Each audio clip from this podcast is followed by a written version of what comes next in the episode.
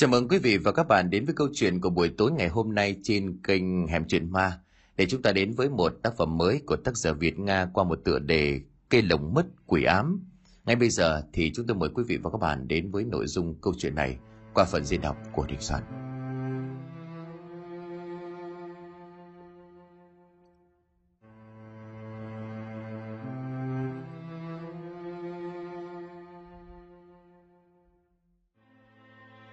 Trong cái xóm nhỏ yên bình vốn ngày thường tĩnh lặng, tự dưng bỗng vang lên thanh âm đập phá loảng xoảng và những tiếng kêu khóc của một người phụ nữ. Nghe kỹ thì đó chính là tiếng khóc của chị Ngọc. Kèm theo đó là tiếng mắng chửi của ba tuất chồng chị.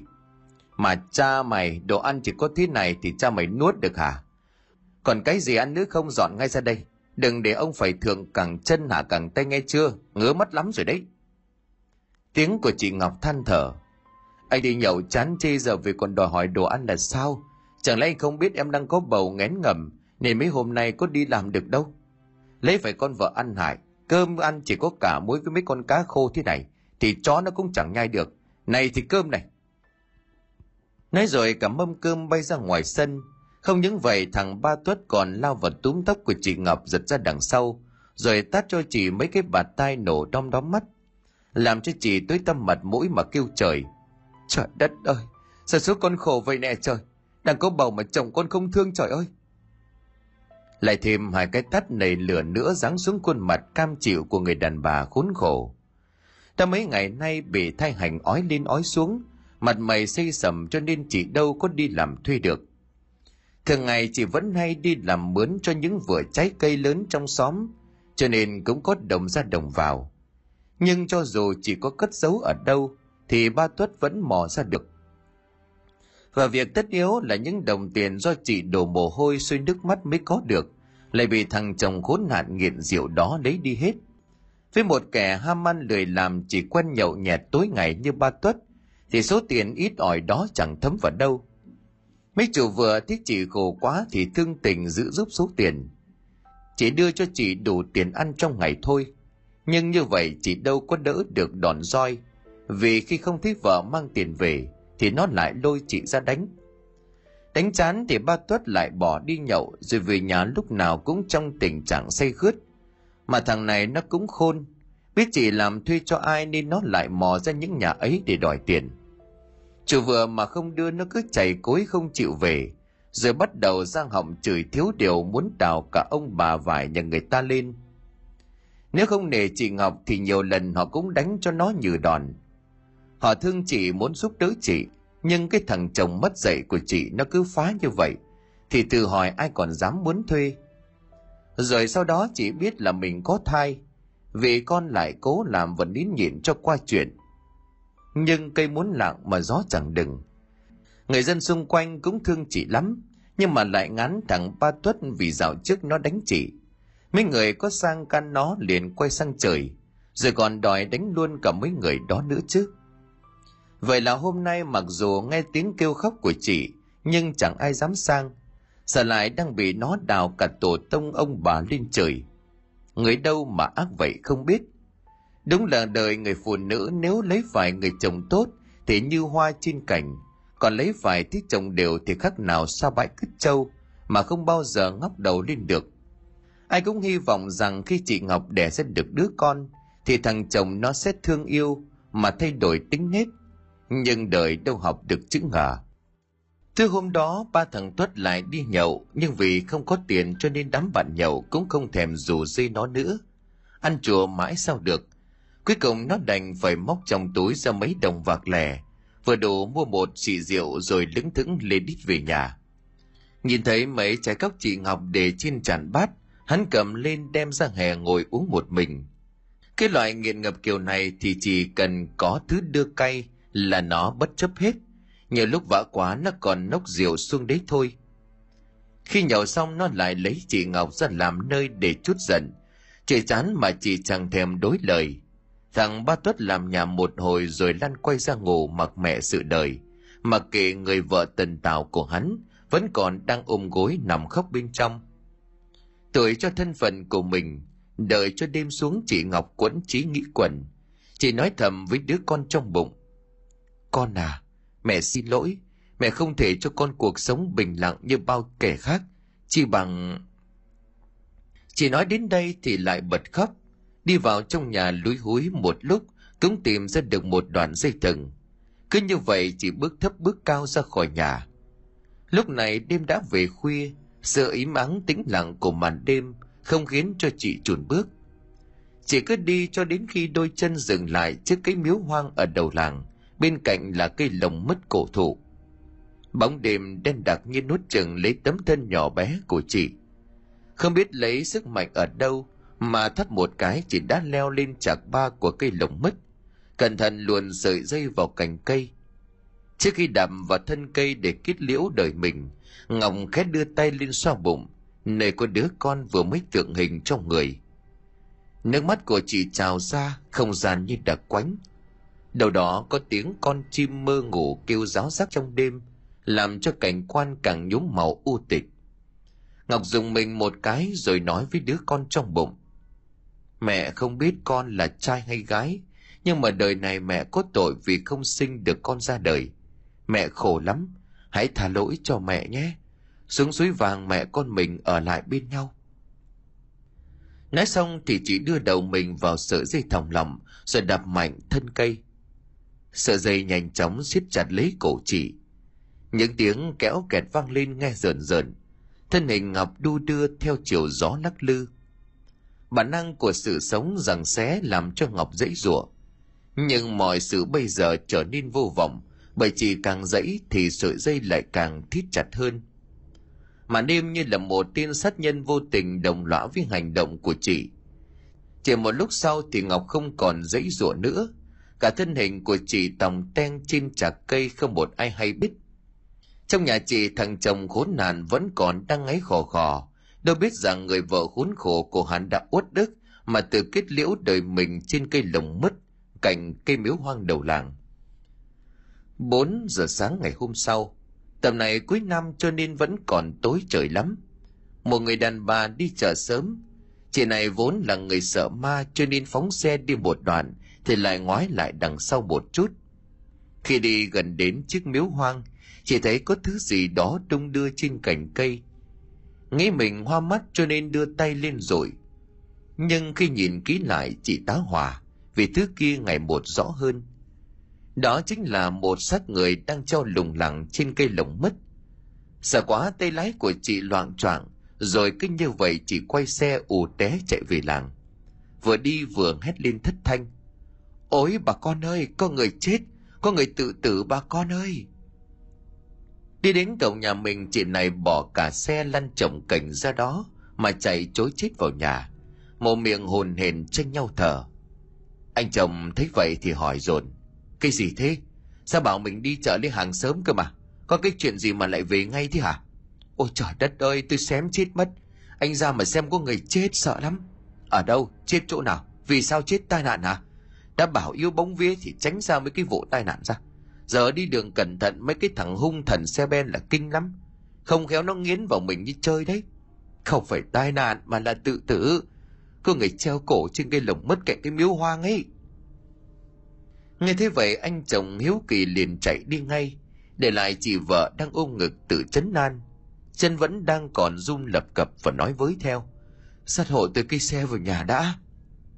Nhưng anh ta đã chạy khuất dạng rồi còn đâu. Khi anh chồng nhà kia chạy ra được chỗ miếu hoang thì người làng khi nghe tiếng chi hô của chị vợ, cũng đã lập cập chạy đến đó. Đến nơi thì đám người vẫn còn đang chỉ trỏ về cái xác mà chưa dám đưa xuống – anh này tên thọ mới rẽ đám người ra nhìn cho rõ hơn trái với chị vợ tên thi nhát chết thì anh chồng có tiếng là chẳng biết sợ ma cứ thấy đám ma chay nào trong xóm là anh đến giúp gia chủ một tay không nề hà gì cả kể cả việc sẵn sàng tầm niệm thay đổi cho người chết cũng chẳng sợ nhìn vào bộ quần áo của nạn nhân đang mặc trên người anh thọ liền bảo Tôi nhìn người này có vẻ giống với cô Ngọc và thằng Tuất xỉn hay sao đó bà con. Mọi người bấy giờ mới để ý kỹ thì gật gù tán đồng. Họ bắt đầu bàn ra tán vào và tự hỏi vì sao cô Ngọc phải chết, lại ra tận đây mà thắt cổ tự tử như vậy. Thôi đúng rồi, Chắc là thằng ba tuất nó đánh chửi cô ấy nhiều quá, cho nên uất ức không chịu nổi mà quyên sinh. Một người đàn ông đứng tuổi liền nói, chắc là phải cắt cây dây đưa cô ấy xuống thôi mọi người. Có ai đi gọi thằng ba tuất ra đây không? Nhưng anh Thọ đã vội vàng nói ngay. Cắt cây dây đưa cô ấy xuống để khó gì. Tôi chỉ sợ là cô ấy chết đường chết xá thế này. Tự dưng chưa biết ngô khoai gì mà đưa xuống biết đâu. Không phải là cô Ngọc chết mà bị hại thì sao? Đám người nghe vậy cho là có lý thì liền mỗi người một câu nhau nhau cả lên. Vậy thì phải chạy lên xã báo công an thôi, để công an họ chứng kiến rồi giải quyết. Vậy là mấy bước chân lại thình thịch chạy đi. Tiếng xe máy nổ giòn một lúc sau thì mất dạng. Chỉ chưa đầy 15 phút sau thì mấy anh dân quân và công an xã đã có mặt tại hiện trường. Anh công an đưa điện thoại lên cái xác chụp ảnh liên tục các góc, rồi bảo một người ghi biên bản xác nhận vụ việc. Xong rồi đầu đó anh Minh công an xã mới bảo một anh dân quân. Đưa cây xác xuống đi, cẩn thận kẻo ngã đấy. Cây lồng mất này giòn lắm. Anh kia cẩn thận leo lên. Bên dưới có hai ba người đón đỡ. Sợi dây được cắt một cái, xác người bên trên rơi xuống. Khi đặt cái xác xuống tấm ni lông ngay ngắn, thì người ta mới dùng mình vì thân thể tím bầm của chị Ngọc. Đúng là chị Ngọc không phải ai khác. Đôi mắt của chị vẫn mở trừng trừng trợn lên như dọa người. Khuôn mặt tím ngắt sưng phủ lên, cái lưỡi thẻ ra đến là sợ. Lúc này người chạy về báo tin cho Tuất và hắn cũng ra đến nơi. Vừa nhìn thấy thi thể của vợ nằm sóng xoài dưới đất, thì tự dưng hắn đưa tay lên bưng mặt rồi như vậy bước tới thụt lùi, miệng lắp bắp. Chết rồi à? Không, không phải tôi, không phải tôi, tôi, tôi không biết. Thế rồi hắn ù té chạy nhưng bị mọi người giữ lại. Anh Minh trưởng công an xã gọi điện báo cáo tình hình cho công an huyện và đang chờ cấp trên cho người xuống khám nghiệm tử thi để xác định nguyên nhân xem có đúng là do tự tử hay không. Lâu lắm rồi dân làng Khánh An mới có một vụ người chết thương tâm như vậy, cho nên người ta kéo đến xem đông lắm.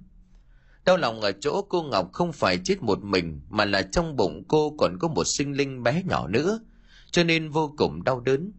Ai cũng xót xa và thương cảm cho cô. Mới hai mấy tuổi đầu mà đã sớm phải từ giã cõi đời. Hơn này hết họ đều đoán nguyên nhân phần nhiều là do thằng chồng nát rượu của cô gây nên. Một đông lão cao niên trong làng quay ra hỏi mấy người thanh niên. Cái sợi dây thắt cổ đâu rồi? Tụi bay mau chóng đốt ngay đi, nghe chưa? Nếu mà sợi dây ấy mà còn thì hồn ma của con Ngọc sẽ về bắt người thế mạng đấy. Chúng mày chưa biết con ma thần vòng nó đáng sợ thế nào đâu. Nghe ông cụ nói như vậy, mấy anh thanh niên đưa mắt nhìn về phía anh Minh công an xã.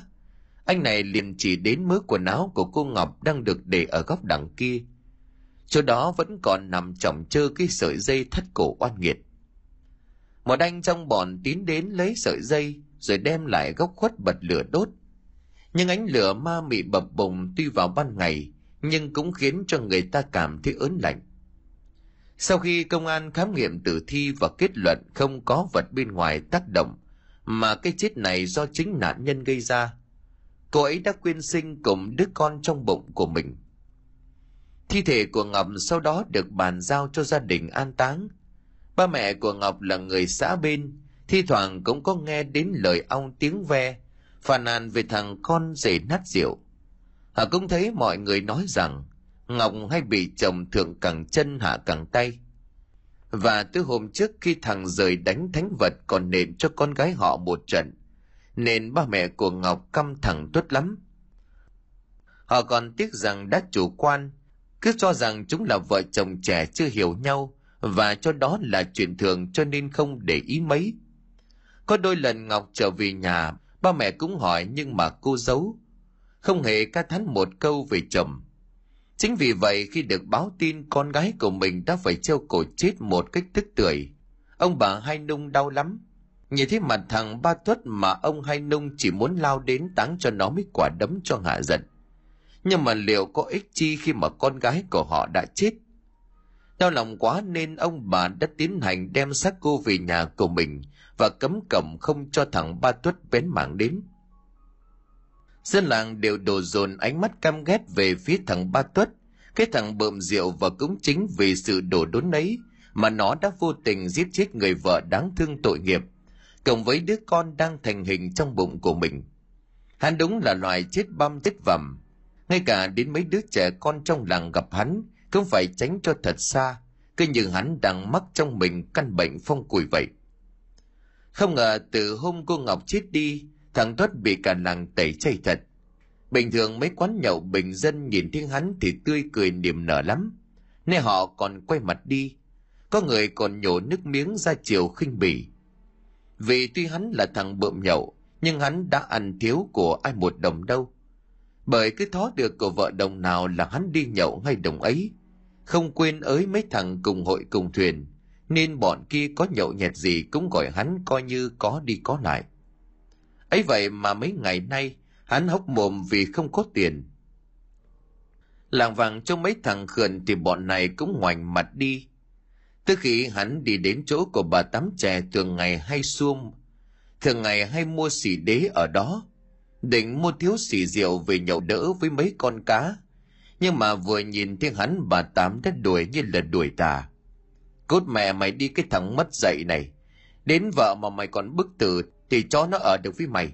Từ giờ đừng có mà vác xác đến quán của bà mua rượu nữa nghe chưa? Xéo đi cho bà bán hàng hãm quá.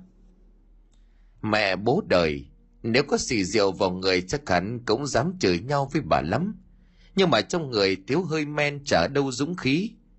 Bà nhiều ánh mắt trong quán nhìn vào hắn với vẻ khinh bỉ giễu cợt. Hắn lén lén đi ra chưa bao giờ hắn thích nhục nhã như vậy. Hắn lầm bầm chửi thầm. Bố mà giàu lên thì chúng mày biết tay, mà cha cái đám khinh người. Mấy đứa trẻ trai trong xóm tối nay lại rủ nhau ra ngoài đường làng chi trốn tìm. Thằng Hải con của anh Tín xóm trại là thằng chuyên môn đầu tiêu mấy trò nghịch giải nhưng lại luôn được cả bọn tôn làm đại ca liền ra điều kiện. Hôm nay chi trốn tìm nhưng mà cấm đứa nào được tự ý bỏ về như mọi hôm. Khi nào có lệnh của tao mới được giải tán nghe chưa? Giờ đứa nào chịu bịt mắt trước đây? Còn tí còi giơ tay lên. Để em, em đi tìm trước cho. Vậy là thằng Hải móc ngày trong túi quần ra một chiếc khăn đỏ, bịt mặt của con tí còi. Nhớ là khi nào bọn ta bỏ xong rồi thì mày mới được mở mắt đi tìm đấy. Cấm được ăn chưa gian. Ta mà phát hiện ra là mày bị phạt hai lần đấy. Hai, ba nào. Thế là tất cả bọn liền ùa té đi trốn mỗi đứa một nơi. Xong xuôi đâu đó thì cũng là thằng Hải đầu sỏ lên tiếng. Xong rồi. Bây giờ con tí còi mới đưa tay lên giật cái khăn đỏ trên mắt xuống để đi tìm lũ kia. Nó tò mò trong màn đêm, vào hết mấy cái ngóc ngách để lôi ra từng đứa một. Tuy nhiên đếm đi đếm lại, còn chỉ thiếu mỗi thằng Hải là chưa tìm được.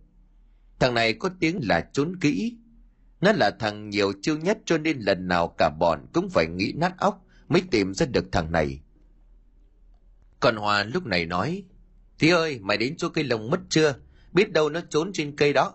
Thằng đó nhiều trò ma lắm, đừng để nó qua mặt mày mà thua đấy. Đi tìm nốt đi bọn tao chờ. Con tí sợ lắm quả đúng là chỉ còn mỗi chỗ đó là nó chưa tìm bởi cái lồng mất là nơi mà cách đây ba tháng cô Ngọc treo mình tự tử. Ba mẹ nó vẫn dặn rằng không được đến chỗ đó kẻo gặp ma, cho nên nó sợ không bao giờ dám bén mảng. Nhưng nếu như không đến đó tìm thì vô tình nó là người thua cuộc. Đồng nghĩa là bị bịt mắt lần thứ hai, mà điều này là điều nó không hề muốn. Nó mon men đi đến chỗ cây lồng mất và cất tiếng gọi thằng Hải – nhưng trả lời nó là một sự im lặng trích người. Bất chợt nó lại nghe thấy tiếng kéo kẹt phát ra trên cây lồng mất, và từ đâu một giọng du con não nề cất lên. Tiếng du à ơi ngày thường nó vẫn nghe mẹ du em, vậy mà hôm nay nghe tiếng du nó lại lạnh hết cả người. Nhìn lên tảng cây, con tí còi chợt thấy một bóng đen đang ôm một đứa trẻ con, tóc tai lòa xòa che kín mặt. Từ phía bóng người ấy tiếng dù cứ như vậy tuôn ra. Mà, tụi mày ơi cứu tao với. Thôi thì kệ cha thằng Hải giờ có giúp đâu thì giúp. Còn tí mặc kệ. Nó vừa hét vừa ba chân bốn cẳng chạy có cờ. Mấy đứa ở đằng xa đang đợi nó thấy vậy thì nhao ra. Vừa đúng lúc còn tí chạy đến, liền đâm sầm vào một thằng. Một miệng của nó vẫn đang thi nhau thở. Chưa hết hoàn hồn thì con tí lại thét lên. Chạy đi chúng mày ơi, có ma, mà nó đuổi đằng sau kìa trên cây lồng mất có ma thần vong. Mấy đứa choi choi kia nghe vậy thì cũng chạy mất mật. Mày đứa nào đứa đấy chạy chẳng buồn hỏi xem còn tí đã tìm được thằng Hải chưa. Cả bọn cứ như vậy chạy thục mạng rồi túa về nhà trốn ma. Đêm hôm ấy làng Khánh An lại được một phen náo loạn. Chỉ là cả bọn sợ ma chạy về hết cả tiếng đồng hồ. Có lẽ chẳng có chuyện gì nếu không có việc gần 12 giờ đêm. Anh chị Tín Hồng ba mẹ của thằng Hải vẫn không thích con về. Thường ngày vẫn biết thằng này hay nghịch ngợm, toàn đầu tiêu cho mấy đứa con nít chơi trò bậy bạ phá làng phá xóm. Nhưng mà tối nào nó có đi chơi thì muộn nhất 11 giờ đêm cũng phải về. Đằng này anh chị cứ chờ hoài đợi nó về đi ngủ mà chẳng thấy đâu. Thằng cu tèo tin thường gọi của anh thằng Hải nói với mẹ. Hay là ba mẹ thử đi gọi nó về coi, chứ bây giờ này làm gì còn đứa nào chứ ở ngoài đường nữa. Xem chừng nó lại rút vào tròi canh vịt của ông Sáu Bùng ở ngoài đồng đó. Hai anh chị lại bật đèn pin đi tìm thằng con trời đánh.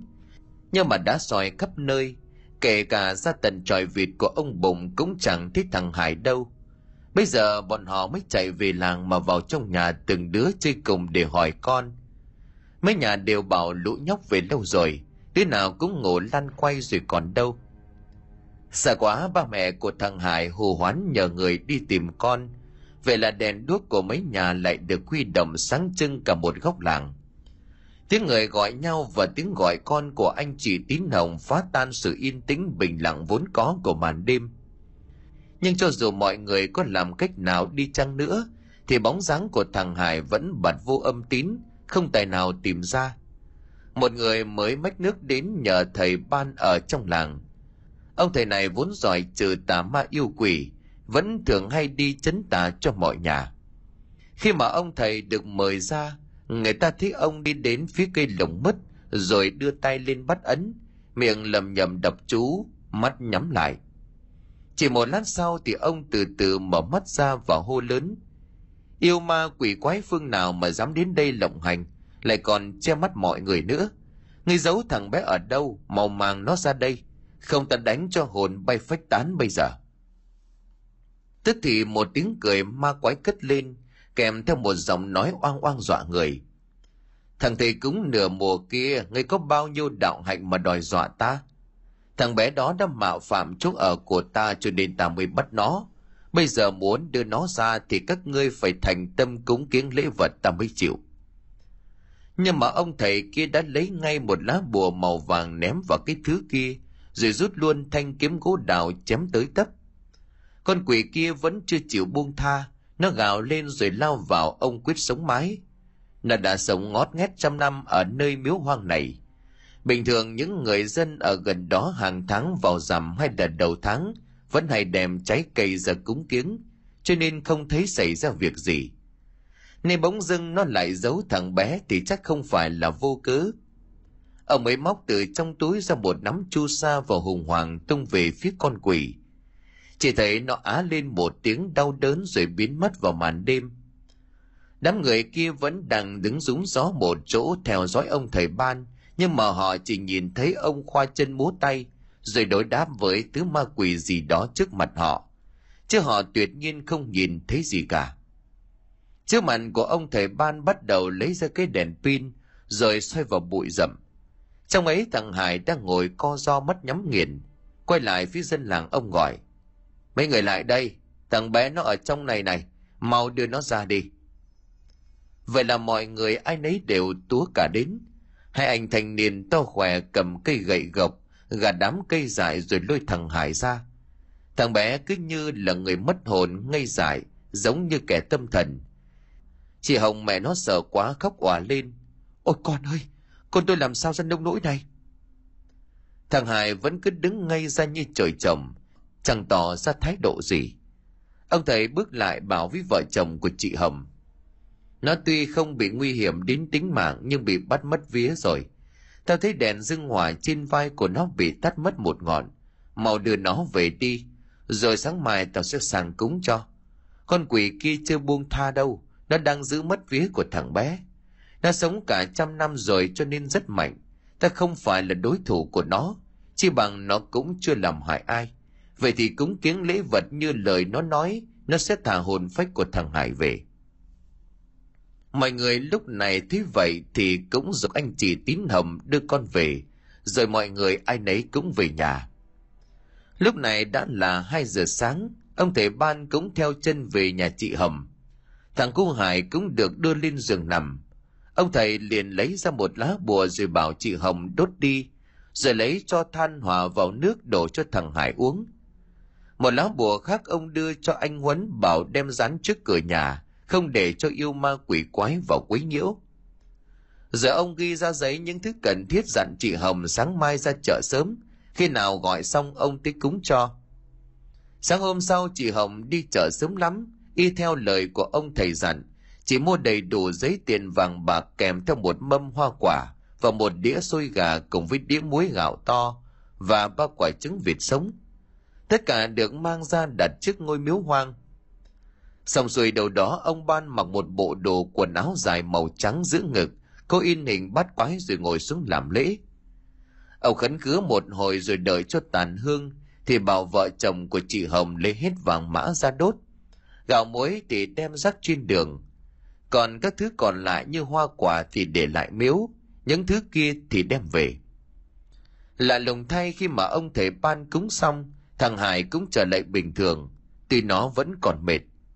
Mọi người vui mừng mới súng lại hỏi nó. Lúc này thằng Hải mới bình tĩnh kể lại sự việc cho cả nhà nghe. Thì ra khi đi trốn con bé tí còi, nó liền nghĩ ra một kế là đến cái miếu hoang có bụi cây rậm rạp để trốn.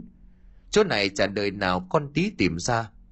Ngay cả bọn kia cũng chẳng thằng nào dám trốn ở đó vì chúng sợ ma. Nhưng thằng Hải thì cóc sợ, vì nó là một đứa bạo gan, chuyên bày trò nghịch ngợm cho cả đám. Với lại nó ỷ thế chưa gặp ma bao giờ cho nên liều lĩnh trốn rõ xa. Đang núp bật đằng sau ngôi miếu thì nó nghe tiếng con tí đi tìm, và nó đều tìm thấy mấy đứa kia một cách nhanh chóng. Còn mỗi thằng Hải là nó chịu. Thằng này đắc chí lắm định khi nào con tí nhận thua rồi mới chạy ra hù cả bọn.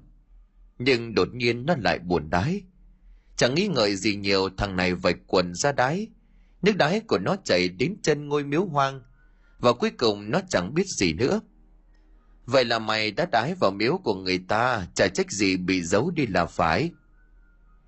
Con quỷ vẫn còn hiền đó nên nó đã thôi không lấy mạng của mày, chỉ bắt đi hồn phách của mày mà thôi. Nếu không thu phục được nó thì phải biết đường cúng kiếng, chứ không để lâu mày sẽ trở thành kẻ ngớ ngẩn điên điên dại dại. Tao chưa đủ đạo hạnh nên không thể thu phục được nó, cho nên tạm thời cúng cho nó những thứ cần thiết, nó sẽ không làm gì nữa đâu. Ba mẹ còn thằng Hải nghe vậy thì cảm ơn ông thầy rối rít, vì nếu không nhờ có ông thầy ban thì họ làm sao biết được những việc này. Lại bị ma quỷ che mắt thì biết bao giờ nó mới tìm được con. Ông thầy ban lại quay sang dặn dò thằng Hải. Lúc còn nít chúng mày toàn nghịch giải.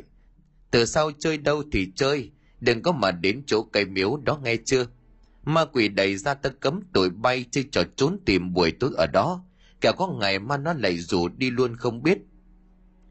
Thằng Hải thì qua vụ này nó sợ mất mật rồi, còn dám làm gì nữa. Đúng là không có cái dại nào giống cái dại nào. Hú hồn cho nó may còn gặp được thầy ban.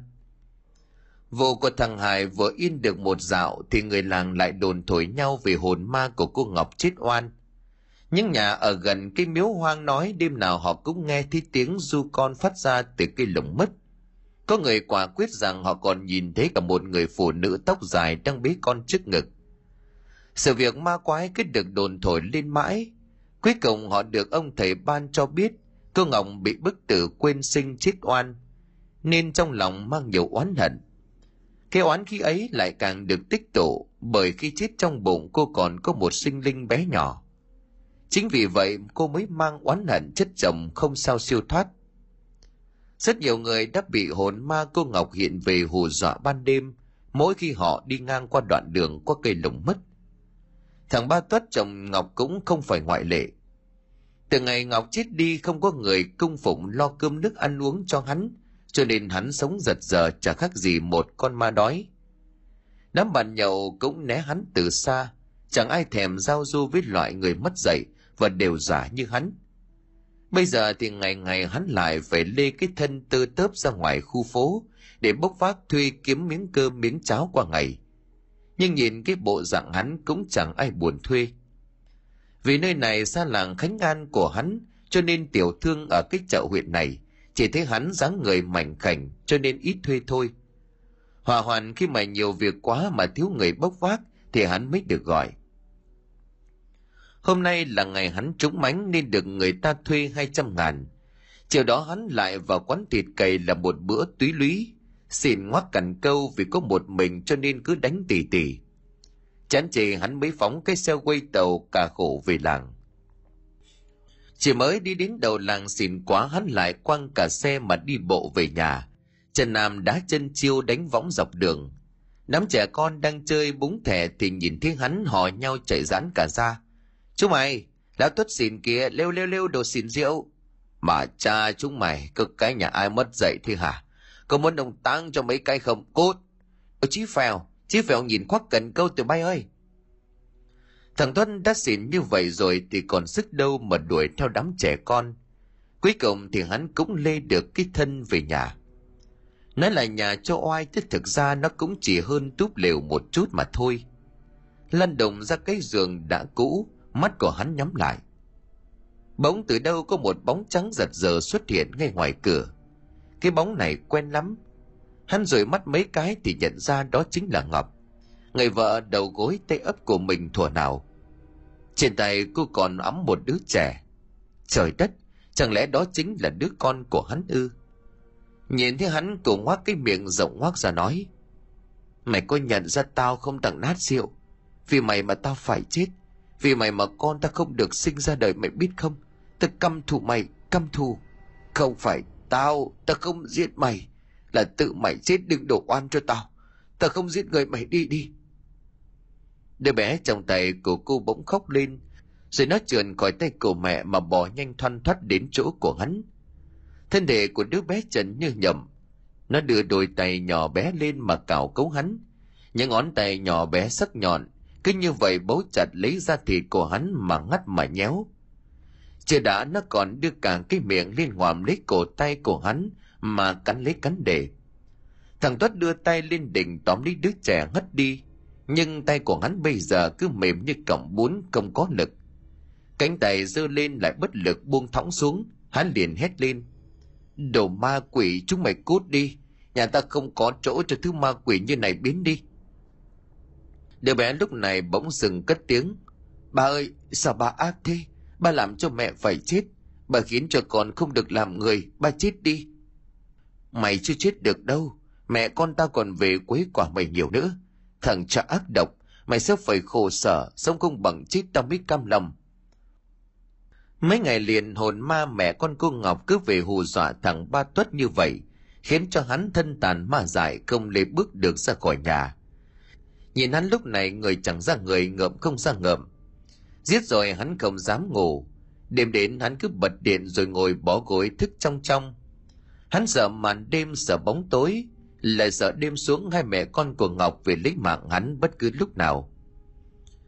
Việc thằng Ba Tuất ốm khật cử mấy ngày nay cả làng cũng chẳng ai thèm để ý. Mọi người chỉ ngạc nhiên vì thấy đã gần tuần nay, cái xe máy cà khổ của hắn vất chồng chư ở dệ đường, nhưng chẳng thấy hắn ra đem về. Cũng chẳng ai thèm lấy. Hắn bệnh hóa lại hay vì làng đỡ phải chứng kiến đám trẻ con ngày nào, cũng bù lấy hắn mà chọc ghẹo. Giờ hắn đi đến đâu đám chó cũng sủa ăn ẳng đến đó. Loài người mà đến cả con vật nó cũng chẳng hoan nghênh thì sống liệu có ích gì. Đêm này hắn ngồi tư vấn lương tâm. Hắn bỗng thích đời của mình thật vô vị. Thế mình có lỗi với vợ con vì hắn mà người vợ tội nghiệp đã phải tự tử một cách oan uổng. Đứa còn chưa một lần được nhìn thấy ánh mặt trời. Hắn khóc những giọt nước mắt muộn màn rơi trên đôi gò má sưng sầu nhấp nhúa hắn ngồi bật dậy, giờ này đêm đã khuya, có lẽ cũng tầm một, hai giờ gì đó, vì đường làng vắng hoe. Những con chó từng ngày vẫn hay cắn hóng, vậy mà hôm nay lại im du chỉ còn tiếng bước chân của hắn lạo xạo trên đường giờ bỗng hùn hút thổi gió luồn qua tay cổ hắn lệch bút bàn chân đưa hắn đưa đến cây cầu bắc ngang qua sông nơi giữa làng của hắn với làng bên Con sông này dài lắm, mực nước lên xuống theo thủy triều, cho nên giờ là lúc nước sông đầy âm ấp. Hắn bỗng thấy trên cầu là hai mẹ con của Ngọc đang đứng, vẫy tay gọi hắn. Rồi bóng của họ chấp chới dưới bờ sông. Tiếng của đứa bé vẫn còn lanh lảnh như gần như xa. Ba ơi, xuống đây chơi với con. Xuống đây ba ơi, nước mát lắm. Thằng ba tuất bước đi như một chiếc máy rồi dừng lại ở giữa cầu. Hắn nghe tiếng bước chân lội bị bõm bên dưới, thế là hắn lao đầu xuống. Cả thân thể của hắn bị dòng nước nhấn chìm, chỉ đến khi xuống nước rồi có lẽ nước lạnh đã làm cho hắn thức tỉnh. Hắn ngồi lên để kêu cứu, nhưng mà tiếng kêu của hắn tắc nghẹn nơi cổ họng. Giờ này mọi người đều đã yên giấc, còn ai thức nữa đâu mà nghe tiếng hắn cầu cứu. Lấp ngóp dưới dòng nước lạnh một lúc thì không còn thấy động tĩnh gì nữa. Thế là thằng An Hải đã xuống làm bạn với Hà Bá từ lúc nào không hay. Thằng Chí Phèo của cả làng chết đuối dưới dòng sông chẳng một ai hay biết cho đến tận ba hôm sau, khi mà có một đám thanh niên xuống tắm. Mấy thanh niên này được tiếng là bơi giỏi, cho nên thi thoảng lại ra sông tắm cho thỏa sức bơi lội. Đoạn sông chảy qua làng đã được chính quyền xã xây lên những bậc cấp cho dân tiện xuống. Mọi người vẫn thường mang chăn chiếu ra đây giặt cho tiện. Anh Hưng một trong ba người đang thả người trôi theo dòng nước, trần chân của anh đạp trúng vật gì. Khi ngoái đầu nhìn lại anh thấy lập lờ giữa dòng nước là một cái đầu đang nửa chìm nửa nổi ở bên cạnh mình. Sợ quá anh liền bơi chối chết vào bờ miệng la bài bài. Có người chết, có người chết, có người chết đuối dưới nước kia. Ba anh bạn đang bơi đoạn trên nghe thấy anh này hô hoán thì bơi nhanh lại rồi nhảy lên bờ hỏi. Cái gì mà đang bơi lại chạy như ma đuổi thế? Có mà, à, à có người chết đuối ở đoạn kia kia. Nghe anh này chỉ hai anh kia cũng hơi hoảng, nhưng là thanh niên lại đang ban ngày ban mặt thì sợ cóc gì. Thế là cả hai bảo nhau bơi một mạch ra chỗ đó xem thực hư thế nào. Đến đúng chỗ của anh Hưng tả, cả hai người mới hoảng hốt khi thấy xác người chân phình trôi dập dờ đằng trước. Hoàng quá hai người này cũng chẳng ai bảo ai, đều bơi một mạch vào bờ. Họ chỉ sợ chậm chân một tí là cái xác quỷ lại lôi cổ họ xuống thế mạng thị nguy. Vậy là ba anh này liền chạy về làng thông báo cho mọi người biết. Đám đông hiếu kỳ lại ào ào đổ ra bờ sông. Tin này cũng nhanh chóng được báo lên cho công an xã. Chỉ một lúc sau mấy anh dân quân và công an xã đã có mặt. Lúc này cái xác mới được họ huy động mọi người vút lên. Khi cái xác đường vứt lên bờ thì mọi người mới bàng hoàng nhận ra đó là thằng tuất xỉn trong làng. Nhưng tại sao nó lại chết? Hay là say rượu quá mà ngã nhào xuống sông trăng? Nhìn cái xác bợt bạt trưng phành là như vậy thì chắc hẳn cũng chết được mấy ngày.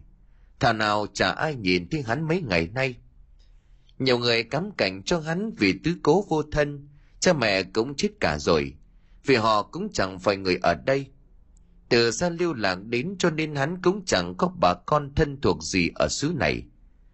Sau khi công an huyện xuống thu thập chứng cứ để tìm ra nguyên nhân cái chết của thằng Ba Tuất về tiến hành khám nghiệm tử thi không phát hiện điều gì bất thường, họ kết luận rằng Ba Tuất chắc say rượu quá mà nhảy chân xuống sân, mà chảy chân xuống sông mà chết. Vì bị rượu vật nên nó cũng chẳng còn sức mà bơi vào bờ, và cứ như vậy bị dòng nước nhấn chìm Vậy là mọi người lại cùng nhau góp công góp sức vào để góp mua cho nó một cái quan tài và nhanh chóng đưa đi an táng. Chỉ có những người dân ở xóm trại là nghĩ cái chết của thằng Ba Tuất không hẳn là do rượu, mà là do hồn ma của cô Ngọc vì báo thù. Vì thường ngày nó vẫn đi uống rượu và say khướt. Có đời nào lại tự nhảy xuống sông bao giờ? Chỉ có cô Ngọc vẫn dẫn dụ mới khiến cho thằng chồng mất dạy của mình tự dưng chết đuối một cách lãng nhách như vậy. Sao một thằng nát rượu lại chẳng thèm làm nên trò chống gì, nên cái chết của một thằng tứ cứu vô thân như nó cũng nhanh chóng bị trôi vào quên lãng. Nhưng mà sự việc quỷ dị bây giờ mới bắt đầu phát sinh mạnh mẽ.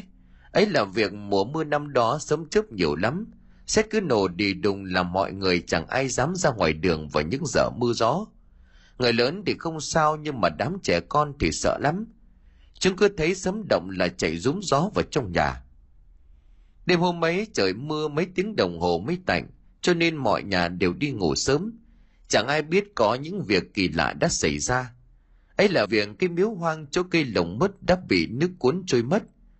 Còn cây lồng mất thì bị xét đánh trúng thoát cả thân cây.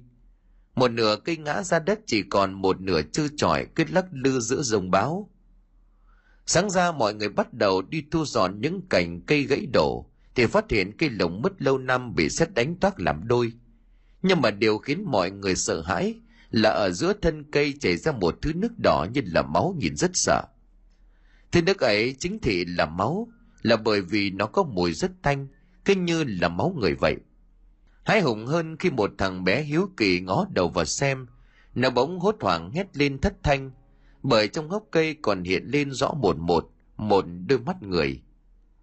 Sự việc quỷ dị kinh như vậy loang ra khắp làng, người dân nơi đây thì tin rằng đó là điểm gở, là làng sắp gặp phải quái sự. Bởi cũng vì một đêm mà cây lồng mất bị xét đánh toát đôi, cây miếu hoang lại bị nước cuốn trôi đi đâu mất, vậy thì lành ít dữ nhiều rồi. Chuyện lạ rồi cũng đến tai của ông thầy Ban, hay nói đúng hơn là có người chạy về báo cho ông biết. Ông Ban mới lật đật chạy ra, nhìn vào cái thân cây toát đôi khi ấy mà vẫn còn chảy ra những dòng máu tanh ngòm. Đôi mắt quỷ gì vẫn còn đang mở thao láo chỗ hõm cây. Thầy bàn thấy như vậy thì mới hốt hoảng nói. Làng mình sắp gặp họa lớn rồi, cây miếu hoang kia lâu ngày không được tôn tạo. Sở dĩ làng ta vẫn yên bình bấy lâu nay. Sở dĩ làng ta vẫn còn yên bình bấy lâu nay là do con quỷ sống hàng trăm năm trú ngụ trong miếu không làm hại dân làng, bởi hàng tháng nó vẫn được cúng kiếng nhang đèn đầy đủ. Này chỗ ở bị mất, đồng nghĩa sẽ chẳng còn ai cúng đồ cho nó, e rằng sớm muộn thì nó cũng quay lại đây quấy quả mọi người. Ngưng lại một lát ông liền nói tiếp, còn việc cây lồng mất bị xét đánh toác đôi, thân cây lại chảy máu chính là điểm báo tai ương. Cơ Ngọc chết oan nên không siêu thoát, khi chết lại còn mang trong mình đứa con đang hình thành, cho nên chất chứa nhiều oán niệm. Linh hồn hai mẹ con đã lấy cây lồng mất làm chỗ trú ngụ này đến chỗ nương thân cũng không còn. Cây chảy máu chính là huyết lệ, đôi mắt chính là oán quỷ hình thành. Cô ấy thực sự đã hóa quỷ rồi. Mọi người nghe thầy nói như vậy thì sợ lắm. Họ chả biết gì về việc này cho nên cũng mong muốn nhờ thầy giúp. Nhưng thầy ban e rẻ nói, sức ta có hạn một mình không thể diệt trừ được con quỷ vì nó rất mạnh. Nên lại cộng thêm oán hồn của hai mẹ con cô Ngọc thì e là khó thoát. Chỉ bằng việc trước mắt dân làng nên lập ngay hai cây miếu ở đây. Một cái cho con quỷ sống trăm năm vẫn để ở chỗ cũ, một cái cho mẹ con cô Ngọc dựng ngay gốc cây lồng mứt này thì may ra. Dân làng tức tốc phần phó nhau đi lập miếu chỉ mong tai ương không chút xuống đầu của mình, bởi mọi người đều là người trần mắt thịt, mà thiết lực tâm linh ma quỷ thì sức mạnh vô biên không nhìn thấy được vậy nên là ai cũng nghĩ thôi thì có thờ, có thiêng, có kiêng, có lành. Khi hai ngôi miếu được dựng nên theo lời của ông thầy ban và cũng đừng ông làm lễ cúng kiếng thỉnh linh hồn, con quỷ và mẹ con cô ngọc về ngự và để yên cho dân làng làm ăn. Ngày rằm mùng một, mọi người sẽ đem hương hoa ra cúng kiếng đầy đủ. Tuy vậy, ông vẫn cảnh báo với người dân rằng đó chỉ là việc cứu cánh nhất thời mà thôi. Về lâu về dài phải diệt trừ được con quỷ này và hóa giải oán nghiệt của mẹ con cô Ngọc và đưa cô đi đầu thai thì mới yên tâm được. Trước mắt là như vậy, ít ngày nữa thầy sẽ lên núi Thất Sơn để thỉnh về một vị đồng đạo. Người này là đệ tử nội môn rất giỏi của phái Thất Sơn, may ra thì mới chỉ được con quỷ kia – Cứ may ông thầy ban này là người không vợ, không con, nên cũng chẳng hề vướng bận chuyện gia đình. Dân làng nghe thầy nói như vậy mà cũng bớt phần lo sợ. Thầy bạn đi được một thời gian mà không biết lý do gì vẫn chưa trở lại. Bây giờ dân làng cũng không thấy có gì lạ xảy ra nữa, cho nên góp phần yên tâm và quay trở lại nhịp sống bình thường. Đêm ấy một nhóm thanh niên trong làng rủ nhau đi hát karaoke rồi lại hùn tiền kéo vào quán nhậu. Mất hai tiếng đồng hồ chén chú chén anh thì cả bọn cũng nghìn khoác cần câu. Lúc này họ mới dục nhau ra về và mỗi người đi một ngả. chỉ có anh hùng là nhà ở xóm trại thì đi bộ về nhà còn mấy anh kia ở xóm khác thì cũng leo lên xe máy phóng đi mất dạng đang chân nam đá chân chiêu thì anh chợt thấy một người đang đứng tựa ở chân cầu nghĩ có lẽ thanh niên cùng xóm đi hóng mát, anh này mặc kệ mà bước qua nhưng mới chỉ được vài bước thì nghe thấy tiếng gọi. Hùng ơi, lại đây hóng mát đi về nhà làm gì sớm, đến đây với tôi nào. Nghe thấy giọng nói quen quen nhưng mà chẳng nhớ ra là ai. Thay vì đi về nhà, hùng liền quay lại cầu hóng mát, cùng với người kia một lúc rồi về nhà cho dễ ngủ. Tiến đến sát cái bóng đen thì hùng chợt thấy đó chính là một người. Nhưng mà người này đã chết mấy tháng nay rồi cơ mà nghe mình hoa mắt hùng đưa tay lên rồi mấy lần. Lúc này thì không còn nghi ngờ gì nữa. Đó chính là thằng ba tuất chồng của chị ngọc. Nhận ra điều này hùng quá hoảng, định có càng chạy thì tiếng của thằng ba tuất hét lên. Tao chờ mày ở đây lâu lắm rồi nhưng mà chưa tìm được thằng nào, mày lại đây thế mạng cho tao đi, đến đây. Nói rồi nó vươn đôi tay dài ngoằng ra tóm lấy vai của anh này hai cánh tay khẳng khiu sưng sầu mà khỏe như là hai gọng kìm. Nó cứ như vậy siết chặt lấy vai của anh hùng mà vặn. Hồng sợ hãi kêu lên thảm thiết. Buông tôi ra, tôi có tội tình gì mà anh bắt tôi? Dân làng cũng đã ăn táng cho anh đầy đủ rồi cơ mà. Anh còn về đây làm gì nữa? Chúng mày ngu lắm. Chúng mày chỉ vớt tao lên đem chôn mà không bắt cầu cho tao lên.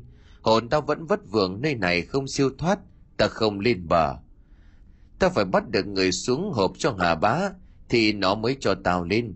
Mày là thằng thế mạng, mày phải chết chết đi. Rồi mặc cho anh hùng dãy rủa la hét thằng ba tuất vẫn không buông tay. Bơ làng nước ơi, cứu tôi với nó giết tôi có ma à. nhưng anh chỉ kêu đừng đến đó thì bàn tay ma quỷ kia đã văng mạnh một cái.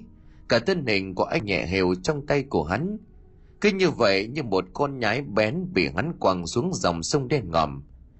Chỉ nghe một tiếng bõm vang lên rồi mặt nước lại nuốt chừng lít thân hình chàng trai trẻ. Một tiếng cười cất lên như là vạn quỷ tề thanh, nhưng mà tuyệt nhiên chẳng ai biết được, cũng không ai nghe thấy gì cả. Bóng đen sau khi cất lên chẳng cười sảng khoái thì biến mất trong màn đêm yên nắng.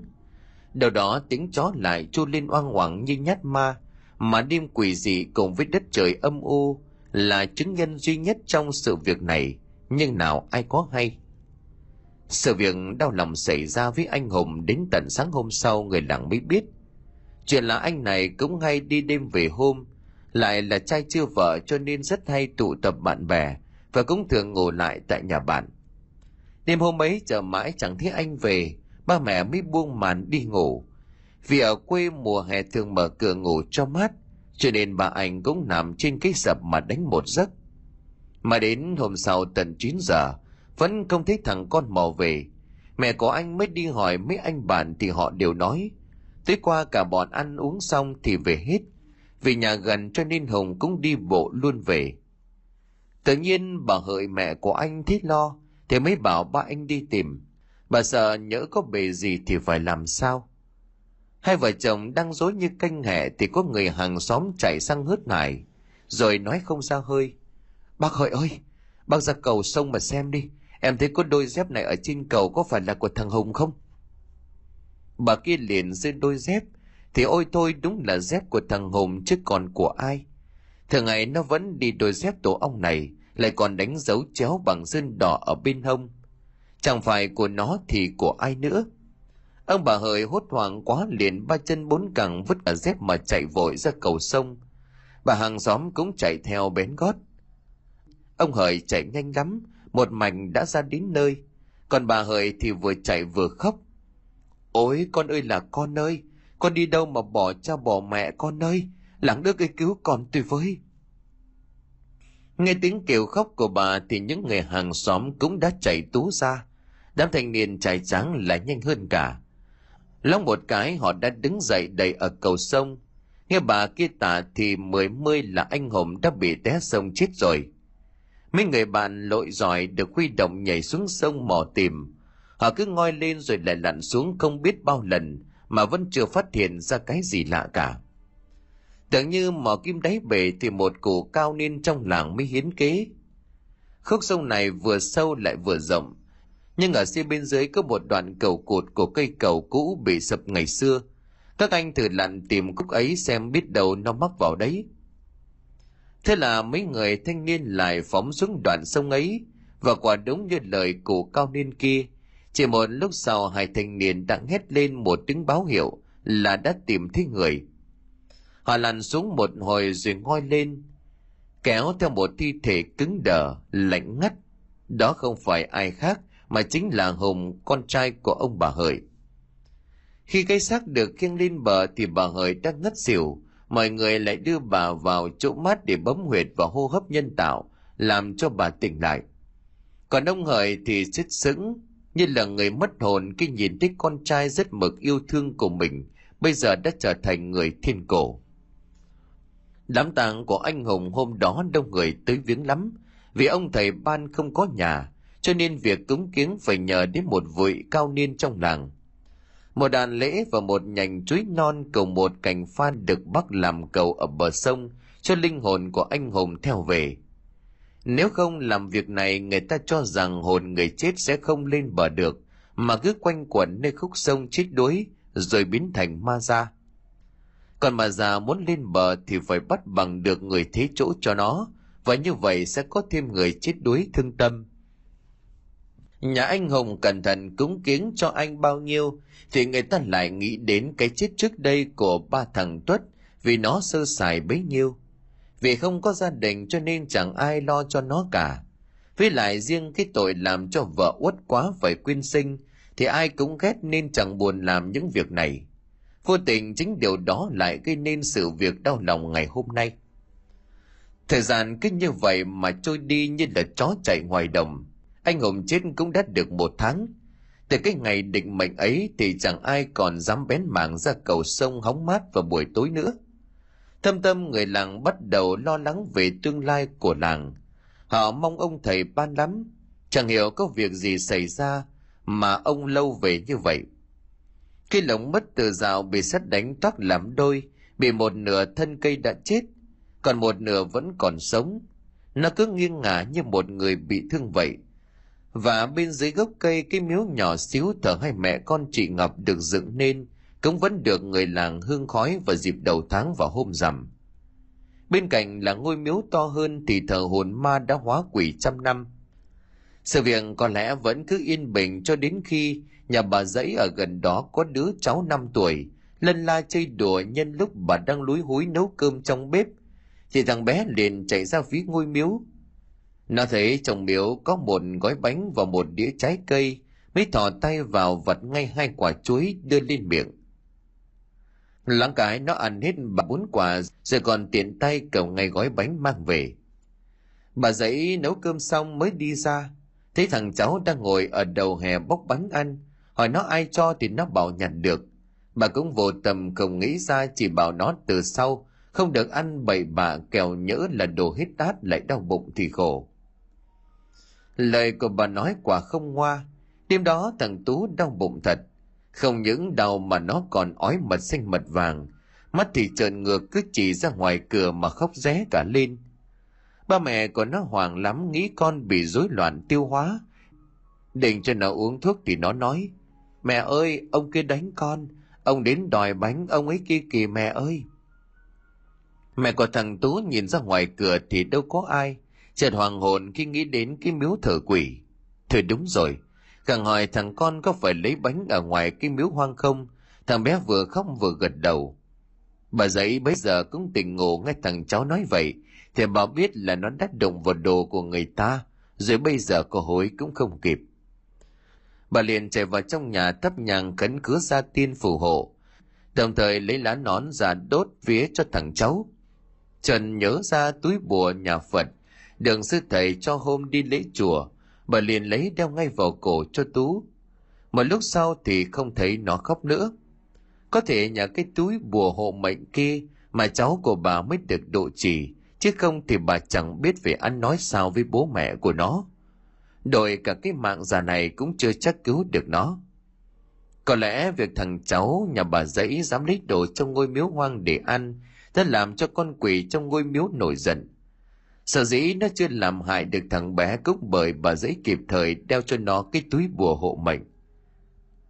Bà giấy không biết được rằng mình đã lọt vào tầm ngắm của con quỷ và tính mạng của bà sắp sửa bị đe dọa mà không hay. Bà cứ nghĩ rằng thằng Tú cháu của bà không làm sao thì mọi việc coi như yên ổn. Nhưng mà không, sự việc bây giờ mới thực sự bắt đầu. Bà hôm sau cũng vào một đêm mưa gió, nhà ai cũng đóng kín cổng và đều đã đi ngủ hết.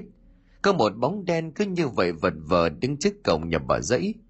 Để ý kỹ thì cái bóng cao lớn lắm, chân của nó không chạm đất, thân hình to lớn của nó cứ lướt đi nhẹ nhàng không một tiếng động. Nó từ từ tiến lại phòng ngủ của bà dãy. Lạ thay cái cửa đang đóng chặt bỗng từ từ mở ra. Bóng đen đi vào trong phòng.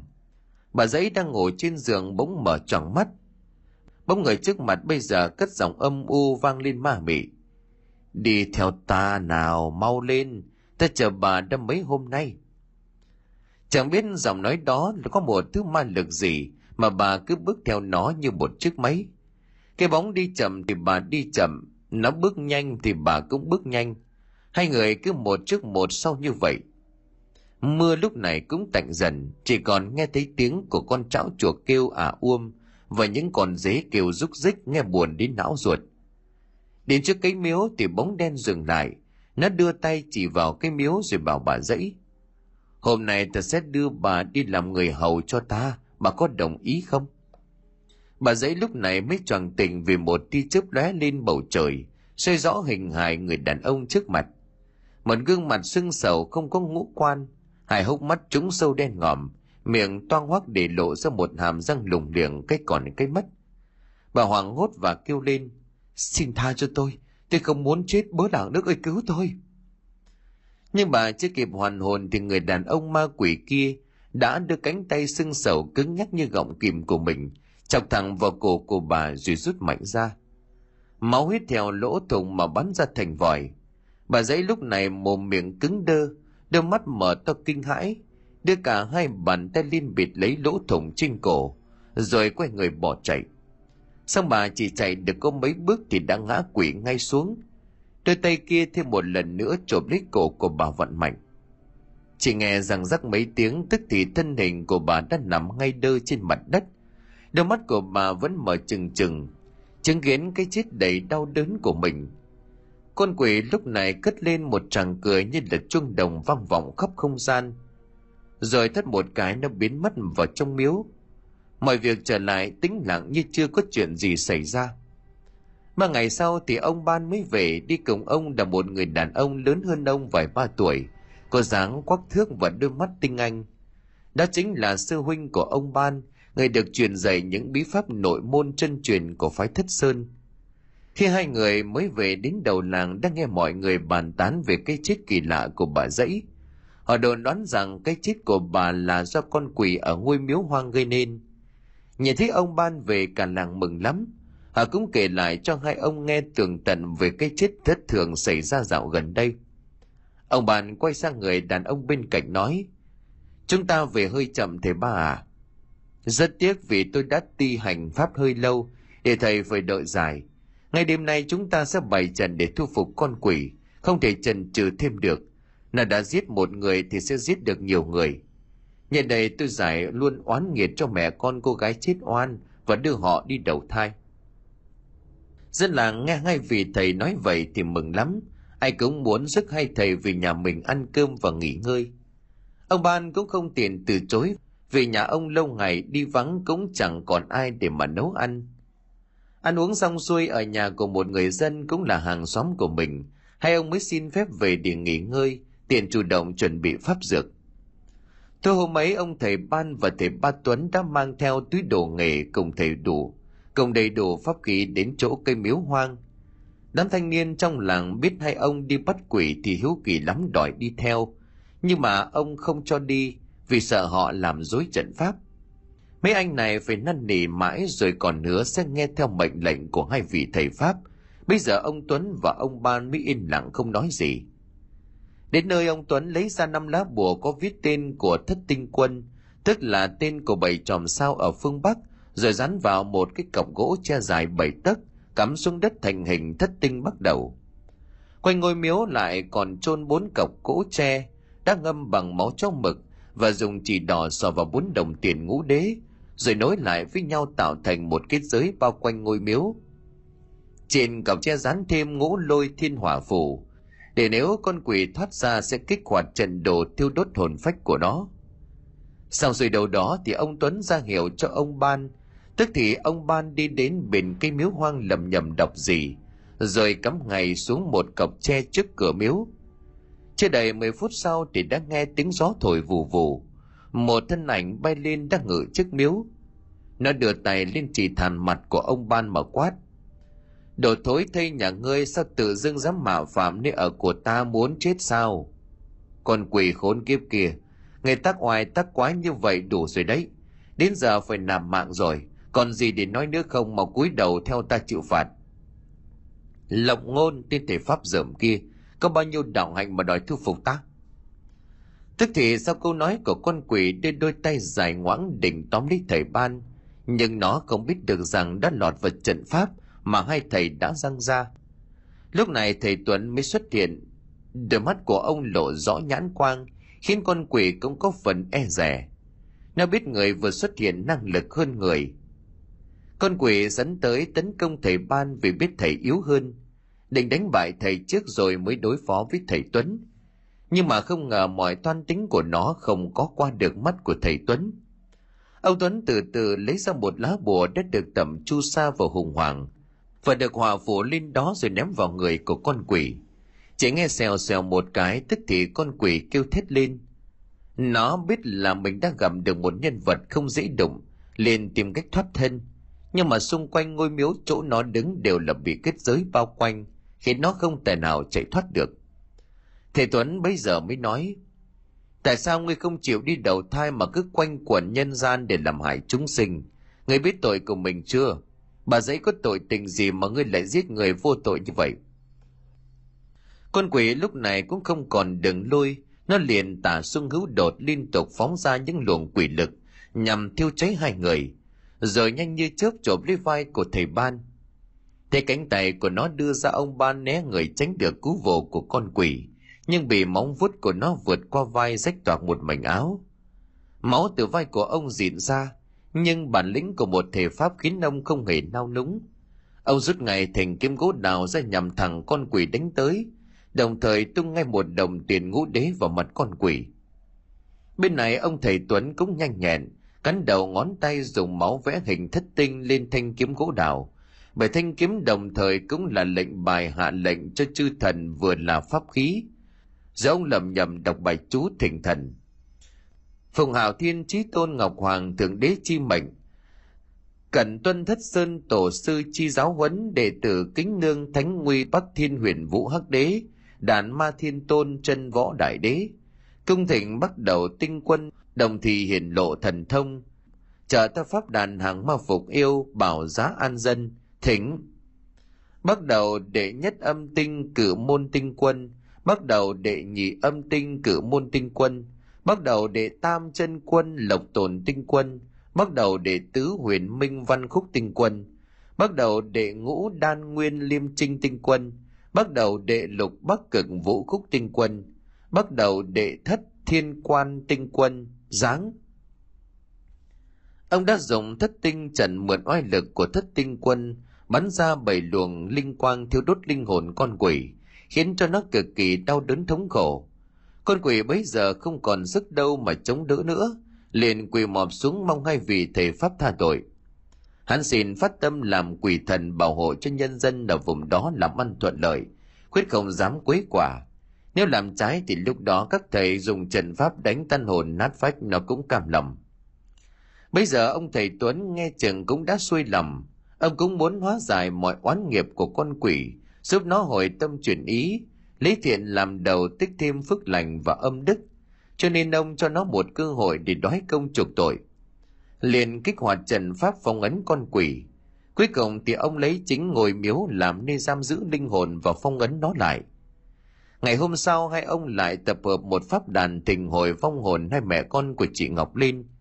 Trên pháp đàn có đèn nhang nến đỏ và giấy tiền vàng bạc, cộng với trái cây hoa quả bày biện đầy đủ. Ngoài ra còn có hai con hình nhân, một con lớn một con nhỏ được ghi rõ họ tên tuổi của chị Ngọc và hai lá bùa cũng được dán lên hai con hình nhân. Nghi lễ tình hồn bắt đầu. Ông thầy Tuấn bắt đầu lầm nhầm khấn vái và đọc chú. Chỉ một lát sau trong làn khói hương nghi ngút hiện ra hai cái bóng mờ ảo. Đó chính là chị Ngọc và một đứa bé gái được chị ấm trên tay. Nhìn thấy đàn lễ được bày biện trình tề, chị này khựng lại dây lát, rồi đưa ánh mắt thăm dò phía hai ông thầy nói. Chẳng hai hay vị thình hồn vía ta lên làm gì? Thầy bàn điềm tĩnh trả lời. Ta biết chị chết không cam tâm và cũng mang theo nhiều oán hận, nhưng mà thiết nghĩ đã đến lúc chị nên buông bỏ thù hận, để hai mẹ con được xuống hoàng tuyền đầu thai chuyển kiếp. Kẻ gây ra tội đã phải trả giá. Nghe ta vứt bỏ tạp niệm. Ta và thầy Tuấn đây sẽ giúp chị siêu thoát. Chị này bình thường rất oán hận vì bắt buộc phải quyên sinh, mang theo nhiều oán nghiệp liên hóa quỷ. Mặc dù chưa chính thức tạo ác, nhưng mà nếu cứ để vậy thì về lâu về dài sẽ hại đến dân làng. Thầy Tuấn lại tiếp tục hồi tâm truyền ý cho chị.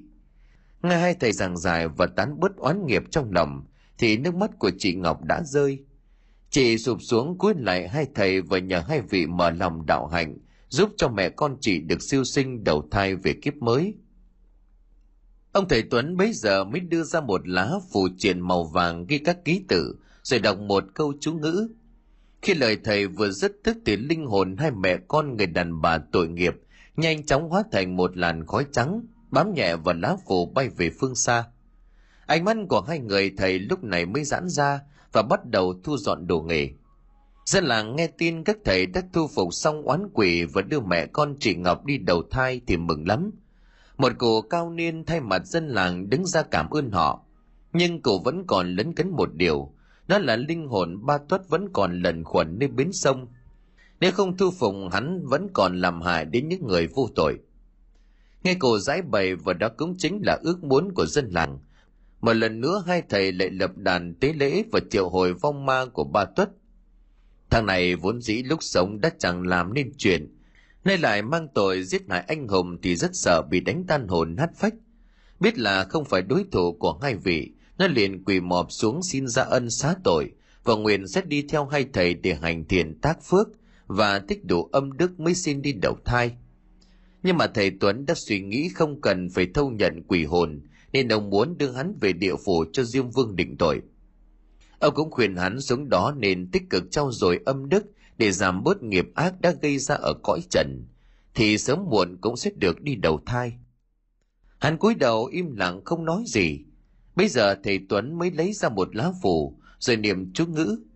Tức thì linh hồn của ba tuất cũng bám ngay vào đó và nhanh chóng tan biến vào hư vô.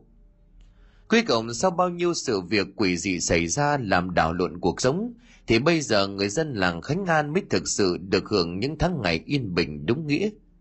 Hai ông thầy Pháp lại tiếp tục khoác tay này để đi đến những vùng đất mới để hành hiệp giúp đời. Xả ra những áng mây bồng bềnh trên nền trời như một luồng sinh khí, tiếp thêm sức mạnh cho họ. Bóng của hai người cứ mở dần mở dần trong tầm mắt của những người đưa tiễn.